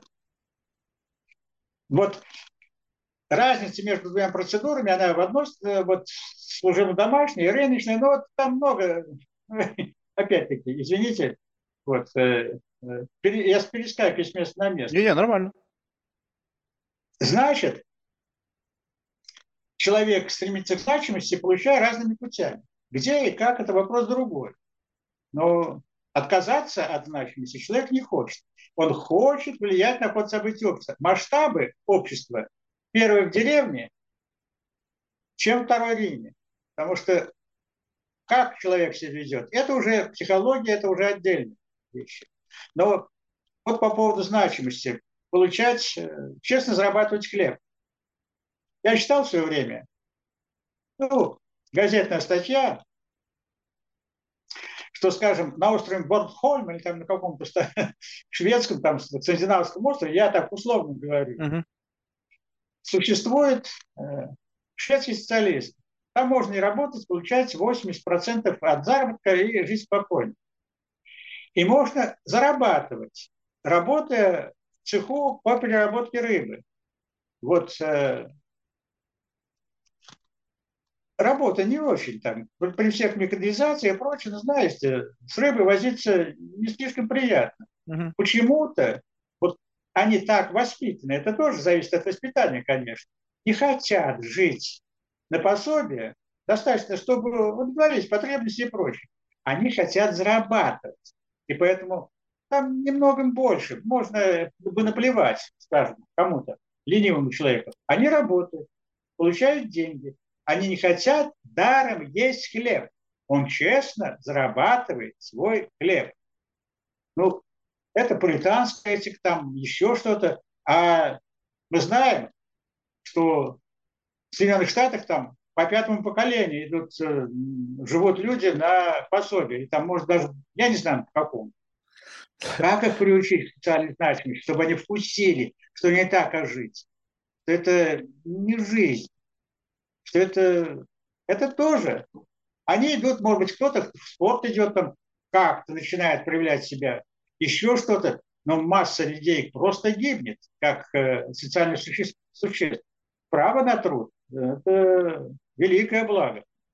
Потому что да, но вы сказали, что есть модусы соци социальной значимости. Честно зарабатывать на хлеб – это один из модусов, получается. То есть кто-то может двигаться по направлению к социальной значимости, просто используя другой модус. Скажем так, э, не знаю, у меня самые лучшие кроссовки в этом проекте, вот в этом каком-то там neighborhoods, где живут, условно, там какие-нибудь живущие на фудстемпы и на государственные дотации люди. То есть для него, как бы, его э, самореализация в этом каком-то мире, да, она заключается просто идет э, другим путем. То есть получается так, что э, тут, знаете, нюанс какой, что тот пример с какой-то скандинавской страной, в котором люди предпочитают зарабатывать, нежели жить на пособие, может быть, знаете почему? Потому что там есть, как бы, когда вот начинается вот этот условно small talk, и, э, я часто это испытывал, особенно когда, знаете, первый раз оказался там э, в более-менее приличном обществе в Америке, и меня стали спрашивать там об моем образовании, знаете, вот такие высоколобые представители такой некой нью-йоркской богемы. И все, что ниже Авелик, ну там Гарвард, Принстон, Ель, как бы, хм, вот так вот. То есть, и представьте себе, вот такая среднестатистическая беседа между жителями этой скандинавской страны. Ну, ты чем на жизнь зарабатываешь? Я на пособие. Хм.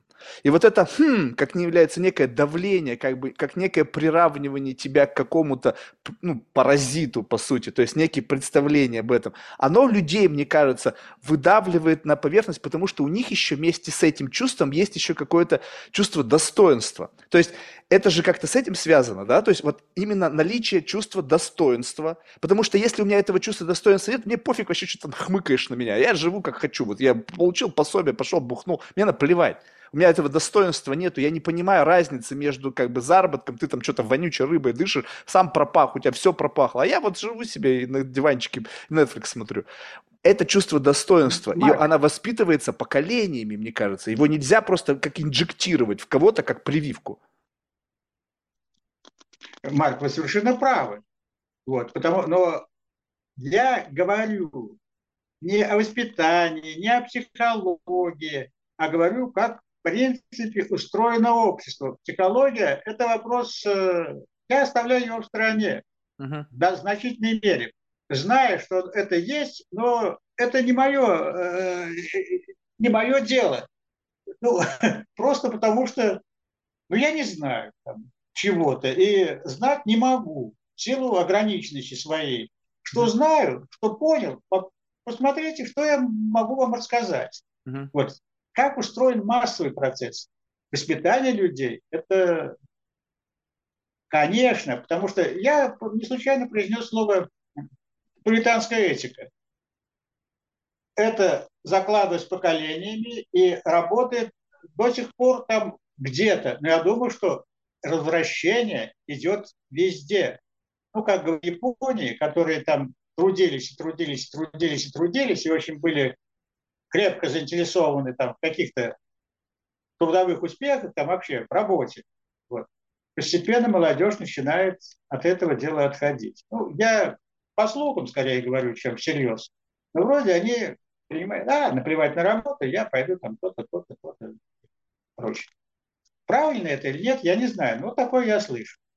Людей можно развратить, можно воспитать, но это процессы непростые. Да, но кто вот акторы этих процессов? Ну, скажем так, что получается, есть кто-то, какая-то, ну, условно, сила, я сейчас не говорю о каких-то там теневых правительствах, заговорах, которые сидят, допустим, в каких-нибудь там борт митинг рум такие все в пиджачках, ну, или как угодно. Говорит, так, наша задача такая, давайте развратим там вот определенную часть населения с вот такой-то целью. То есть получается так, что как бы если сам процесс развращения, он идет, значит, его ну, кто-то является инициатором этого процесса. Почему? Потому что это просто, потому что это как бы вот какое-то рептильное существование, вот это как бы проще взять и за эти биологические струны сдернуть для того, чтобы в рамках своего модуса социальной значимости как бы сделать что-то, что принесет мне деньги, именно идя вот этим путем. Получается, что люди выбирают простой путь к достижению социальной значимости – поскольку ну, затронуть наши какие-то примитивные чувства, эмоции и как-то на этом спаразитировать проще, чем взывать каким-то высокоуровневым, не знаю, там, ценностям. И, соответственно, все, а, все движется по пути меньшего сопротивления, и все это двигается вот именно туда, почему-то, как ни странно.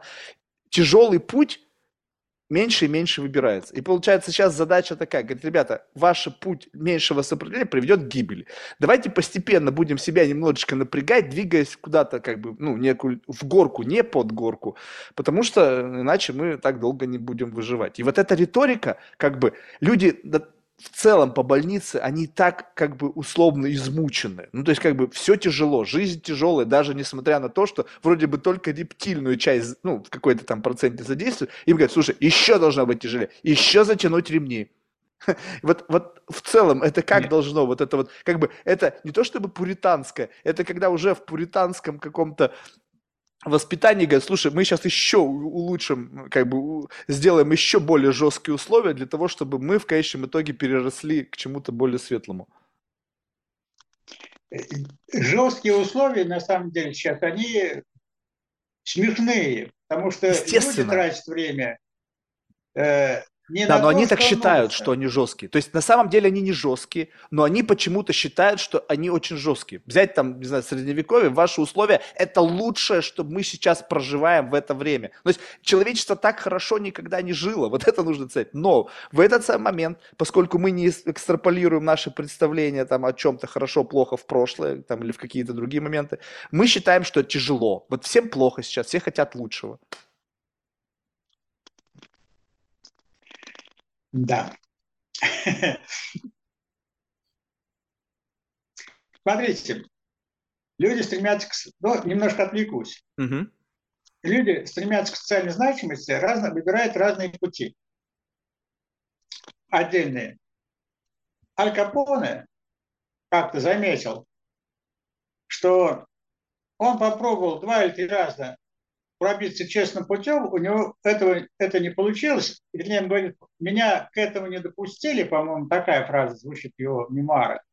Поэтому я стал гангстером. Но это ориентация на деньги, на ценность, которая, на богатство, которая свойственна различным цивилизации. Бога ради, пускай туда, это, это, это вернее, не Бога ради, это может быть. Люди могут выбрать все-таки другой путь при определенных условиях. И это не будет более тяжкий путь. Если ты откажешься от наркотиков, ну, есть и такое выражение. Выпил с утра и целый день свободен. Понимаешь? Ну, вот. Можно же так рассуждать. Люди по-разному рассуждают. Я говорю все-таки, есть нормы. Ну, правила и так далее, которые могут людей направлять туда или сюда. Важно проблем... понять, с моей точки зрения, настоящие глубинные проблемы. С моей точки зрения, это вот проблема свободного времени и проблема э, самореализации человека в мире без вреда окружающей среды. Когда пытаются проблему свободного времени занять играми, причем играми, которые несут вред, на которых можно зарабатывать деньги, масса, э, игры это любой, там, любые действия, которые человек получает как удовольствие, включая нар, ну вот э, пляски на этих стадионах, там наркотики и прочее. Ну любой вид entertainment а. А? Любой вид entertainment а какого-то. Ну, наверное. Угу. Вам лучше знать английский язык. Вот. Любое развлечение всякие, угу. досуг на это дело потратить. Угу. Другое дело, э, можно, можно предложить другие игры. Ну, как пытаются в России, там, футбол, там, спортивные и прочие вещи, занять свободное время. Свободное времени у людей навалом. Они его просто... Сколько? Сейчас работают э, по 4, 5, 6 часов там самозанятые там или еще что-то. Они не знают, куда делать это свободное время. И тратить его на то, что легко доступно, и на то, что пропагандируется. Пожалуйста. Делайте так. Люди на это ведутся, конечно. А так послушай, так у них ну, вообще нету свободного времени. Вот так вот я сейчас разговариваю с людьми, говорят, у меня вообще нет. Я 16 часов в день работаю. Потом еще у меня время на семью, на медитацию, на правильное питание. Еще. Слушай, как так у тебя, как, как вы живете? То есть получается, что мы одновременно живем в нескольких реальностях. Те особые, которые громче всех кричат, они либо врут о том, что они очень сильно заняты, либо же э, как бы э, действительно заняты. И просто те, которые действительно много свободного времени, они молчаливы, они свое свободное время там прожигают на какие-то ну, социально абсолютно незначимые процессы. Но просто как-то всегда так живешь. Даже вот ваш пример взять. С одной стороны, вы говорите о проблеме как бы перепопуляции, кто-то говорит, что у нас недопопуляция. И вот постоянно вот такая дуальность в зависимости от того, куда смотреть. То есть из чьих уст это произносится. Так смотрите, проблема э, общемировая перепопуляция, или как это сказать, и проблема в России депопуляция, это разные вещи. Тут надо смотреть местные условия, для чего и как. Ну, то есть Стоит локально может быть депопуляция? что-то Не понял. Я говорю, то есть локально может Но быть депопуляция? проблема возникла депопуляция. Да, да, я говорю, то есть получается как... демографическая проблема локальная на фоне общего роста. Да, конечно. Угу. Это локальная вещь. Угу.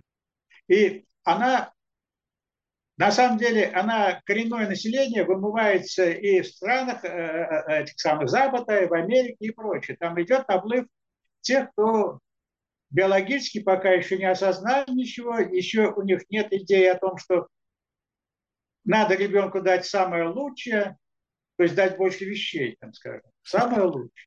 А может ребенку самое лучшее дать брата или сестру по рождению, друга. Но они считают вот это. В Японии там и в Китае, которые проводили эту, эту проблему, ну, боролись с этим, ну, переизбытком населения. Это вопросы управляемые, но сложные, конечно, тоже. Но в целом перепроизводство населения в мире, оно замещает это проблемы миграции, проблемы будущих выборов, демократизации, там масса всяких вещей возникает. Как, что будет, когда в Африке станет совсем жарко и уже сотни миллионов людей поедут или попра, попрут в страны, где более-менее жить может. Что делать? Она а, рассматривается людьми и предлагать какие-то решения. Ну, хорошие, хорошие и плохие, как правило, античеловеческие предлагаются решения. Но я говорил, что один из э, наших погибших демократов, сейчас я забыл его фамилию, так-то я в принципе знаю, говорил, что чтобы обеспечить хорошую ну, нормальную жизнь на Земле, надо сокращать в год по 100 миллионов человек. Пожалуйста. Еще, еще знаете, какая идея, мне кажется, а, она сейчас, может быть, я сейчас ее выдумаю, да, как бы способ решения. Но вот смотрите, как сделать так, чтобы ну, решить как бы условно общечеловеческие проблемы, не, набри, не навредив тому самому там пресловутому золотому миллиарду. Ну, скажем так, много людей, да, как бы они все могут куда-то двинуться, потому что условия жизни будут невыносимы. Дви, двинуться что-то. То есть, по сути, нужно дать всем, что они хотят. Но ведь это нельзя, будет хаос.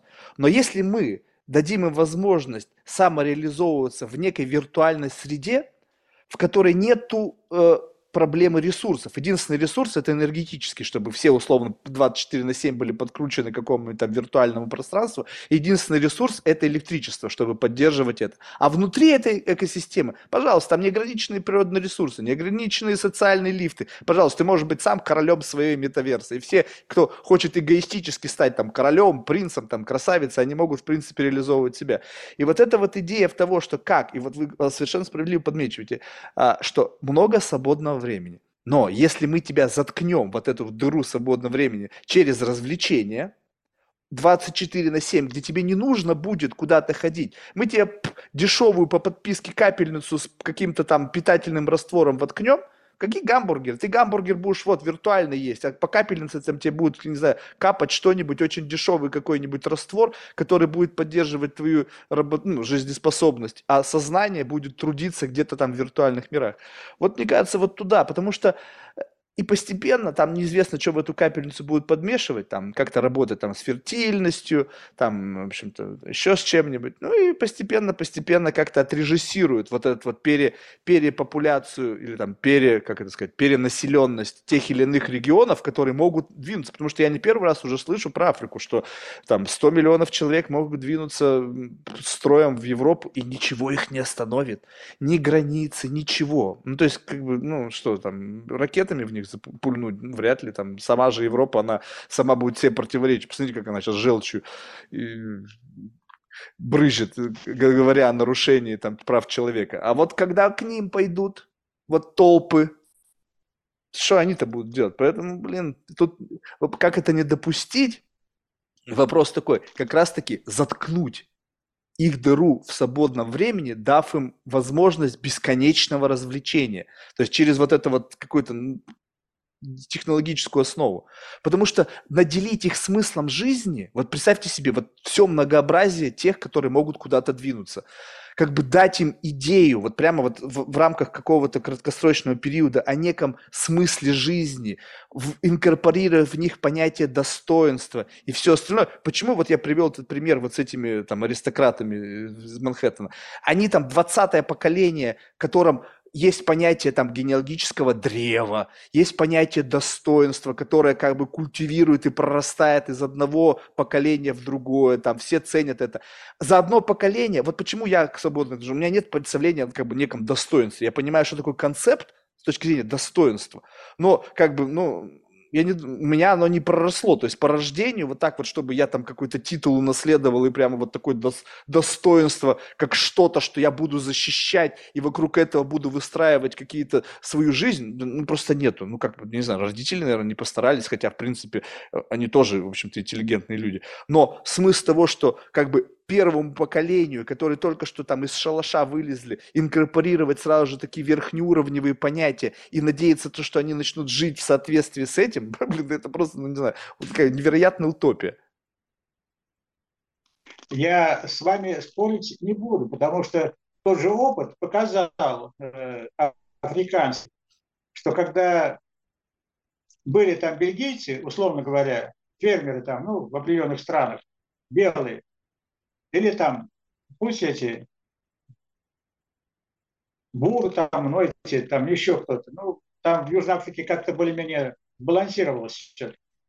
Но вот э, французы, там, я не знаю, там фермеры, которые обеспечивали правильное ведение хозяйства с точки зрения рынка и прочее, и прочее. Когда они ушли, все развалилось, стали клочки там и прочее, потому что людей воспитать э, непросто. Я Могу с вами согласиться. Вот. Как с этим справиться, я не знаю.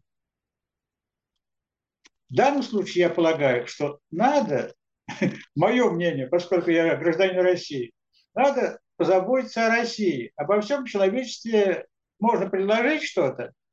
Ну, я предлагаю для России строить здоровое общество на ближайшее время, вот, которое способно по поводу организма выносить долго, э, долго существовать в нормальных условиях и выносить кратковременный перегруз. Ну, как любой организм. Как это? Ну, какие-то теоретические моменты могу сказать.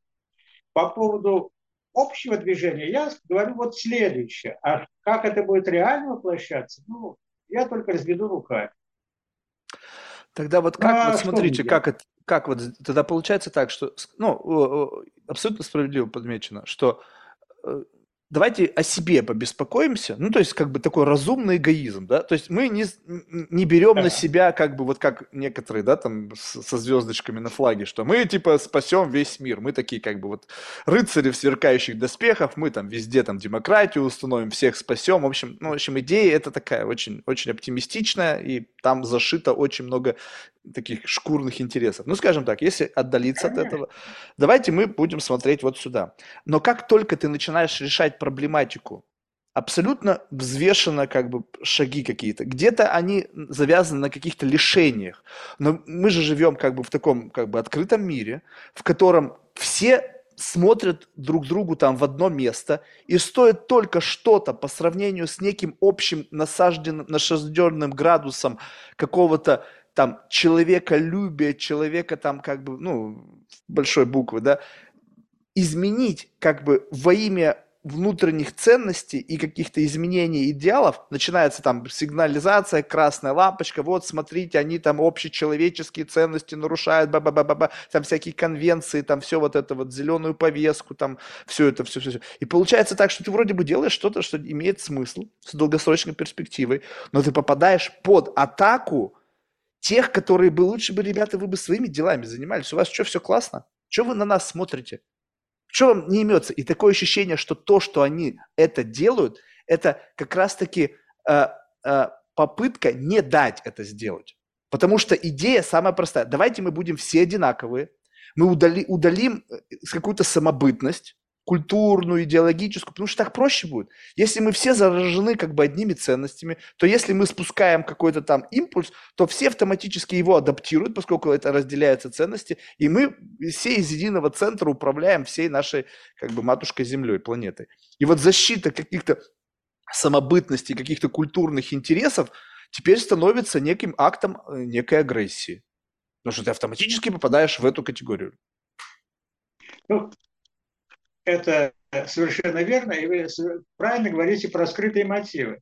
Потому что на самом деле попытка сменить идентичности и прочее. Это просто те, кто, условно говоря, входит в золотой миллиард, и даже элита, чтобы продлить существование, хотят подключиться к ресурсам этих. Это понятно. Ну, американцы открыто заявили, что, или много раз говорили, что вся весь земной шар – сфера их жизненных интересов. Вот такие фразы звучали. Да, конечно. Не, ну вы же сказали, это... что если это экономи... рыночная экономика, то люди в рыночной экономике всегда заложники ресурсов. А раз они заложники ресурсов, то они заложники некой необходимой экспансии бесконечной, поскольку конечно. без этого они конечно. коллапсируют. И а, э, э, агрессия может вестись культурная, информационная, экономическая и прочее, и прочее. Важно здесь в данном случае научиться сопротивляться. И китайцы выбрав в определенной мере рыночную цивилизацию, сохранили свою идентичность, и они успешно этому противостоят. Пока, по крайней мере. Я думаю, что с ними никто ничего сделать не сможет, потому что внутреннее ядро у них духовное. Тоже там есть свои прочие, но у них это прочно.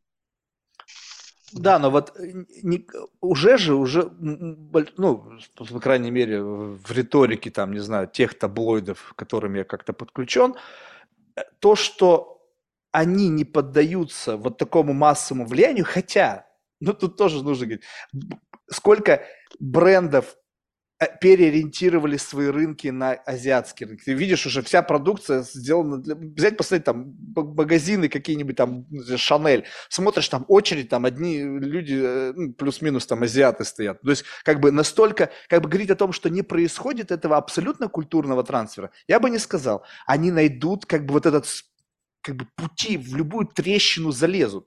И в силу, в силу того, что они все равно чувствуют, что несмотря на то, что, да, есть какое-то с точки зрения потребления э, представителей этих культур, они адаптировали какие-то там прозападные модели, ну, скажем так, там iPhone, там, хотя у них есть свои там, я не знаю, там брендовую одежду, какие-то автомобили, которые там в три дорого стоят, но это некая демонстрация своего богатства, все равно проникновение это есть. Но они чувствуют сопротивление и большую культурную инерцию, которая там тысячи тысячи лет зашито. То есть Америки вообще что-нибудь по сравнению парнишка. Ой, какой там, пол, в ползунках они еще бегают, да, с точки зрения как бы исторического наследия. Так вот, и как только чувствуется это сопротивление, то эта страна переходит в позицию некого агрессора, потому что как бы не, ну, сопротивление, оно моментально рождает некую как бы ну, задачу побороть это сопротивление. И вот начинается как бы условная борьба. И в силу того, что все те, кто будут э, э, проявлять некую самобытность, попытку защитить свои культурные традиции, они как бы вступают в эту борьбу и превращаются в то, что все против всех. Ну, вернее, все это как бы условно такой коллективный Запад, с их ценностями, которые они могут э, вменять, там, не знаю, своим там вассалам, и которые вроде как бы молчаливо соглашаются со всей этой идеей. И все те, кто за их интересы, за свои собственные. И это такой как бы предпосылка опять к каким-то кровопролитным общепланетарным событиям. Конечно. Вот, Марк, все-таки попробуйте посмотреть книжку по поводу того, куда мы движемся. Два сценария развития. Либо путь один абстрактный, благоприятный, то, что мы говорили раньше, духовно-игровую цивилизацию, либо путь к постцивилизационному варварству.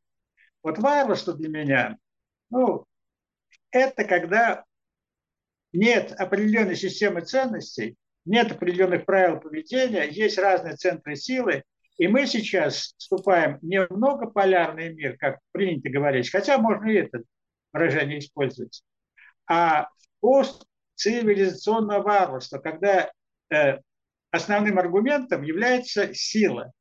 И она будет еще долго, если люди не поймут, что надо как-то с этим делом слишком опасно. Вот, э, применять силу. А сила культурная, экономическая, ну, разные. Мы это видим, применяется всегда и всюду. Вот. Поэтому я еще предлагаю, как это вам может покажется смешно, менять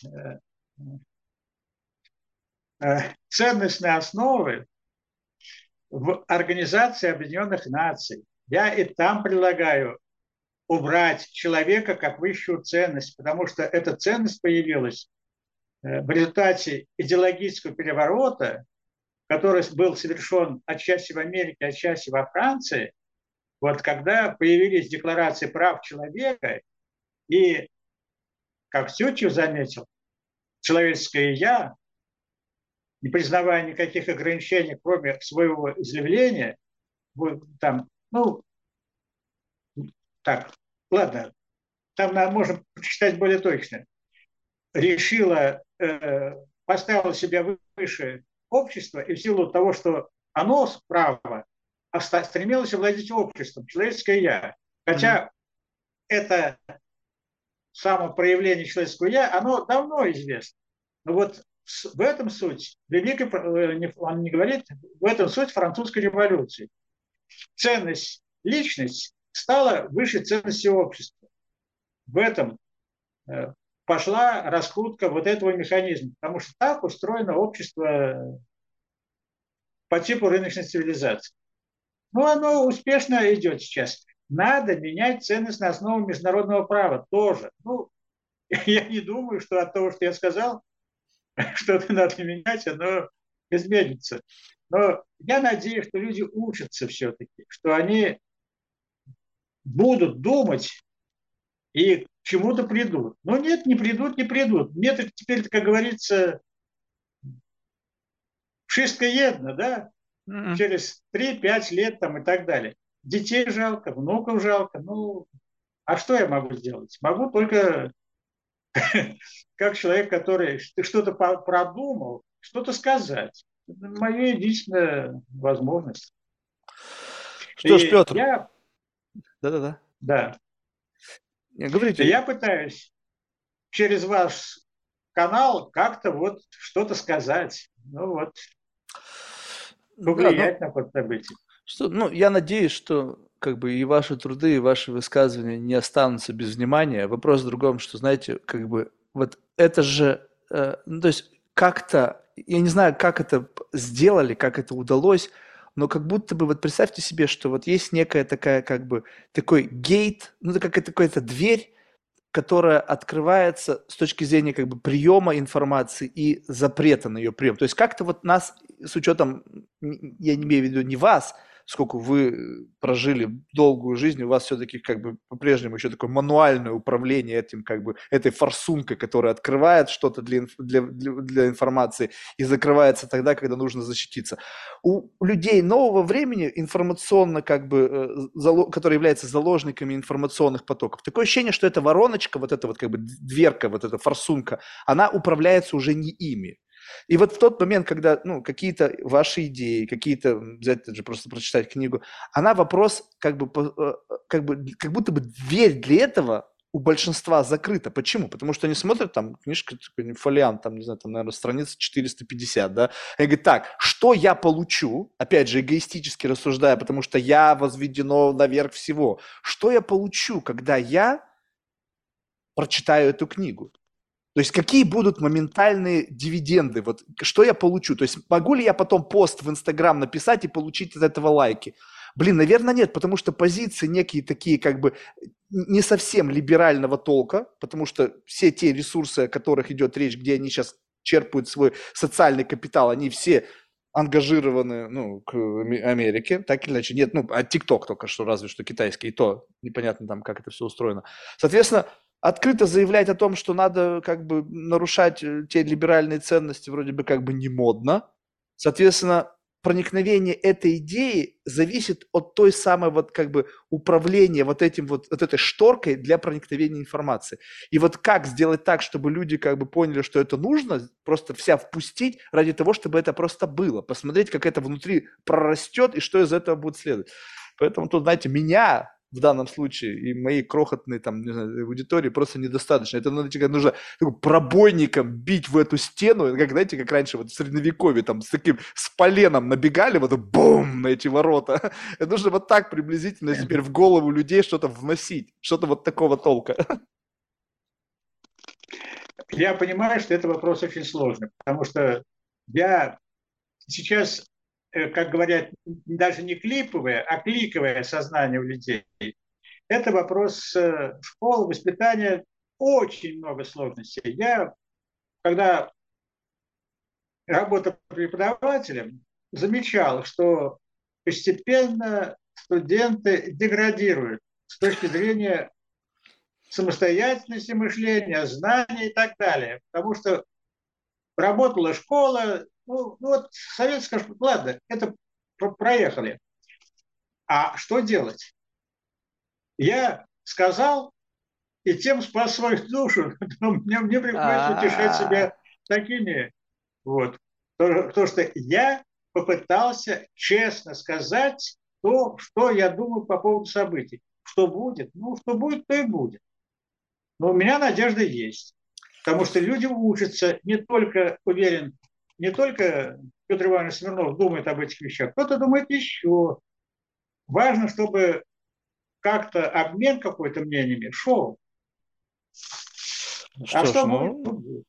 Что ж, если это о спасении души, тогда как бы я понимаю, о чем идет речь. То есть отчасти и об этом в том числе. И это тоже некое такое, некое такое эгоистическое что-то, да, то есть в этом примешано. Нет, ну конечно, я же, ну простите, я, я находил в этом смысл. Я над этим думал. Мне хочется, чтобы это стало достоянием людей. Ну, а сейчас это и просто, и непросто, потому что люди перестали читать много. И подумать, мало прочесть, вот надо еще думать. А думать, думать очень тяжело. Это я по опыту знаю. Естественно. Вот. Что ж, Петр, большое спасибо. Искренне благодарен вам за ваше время.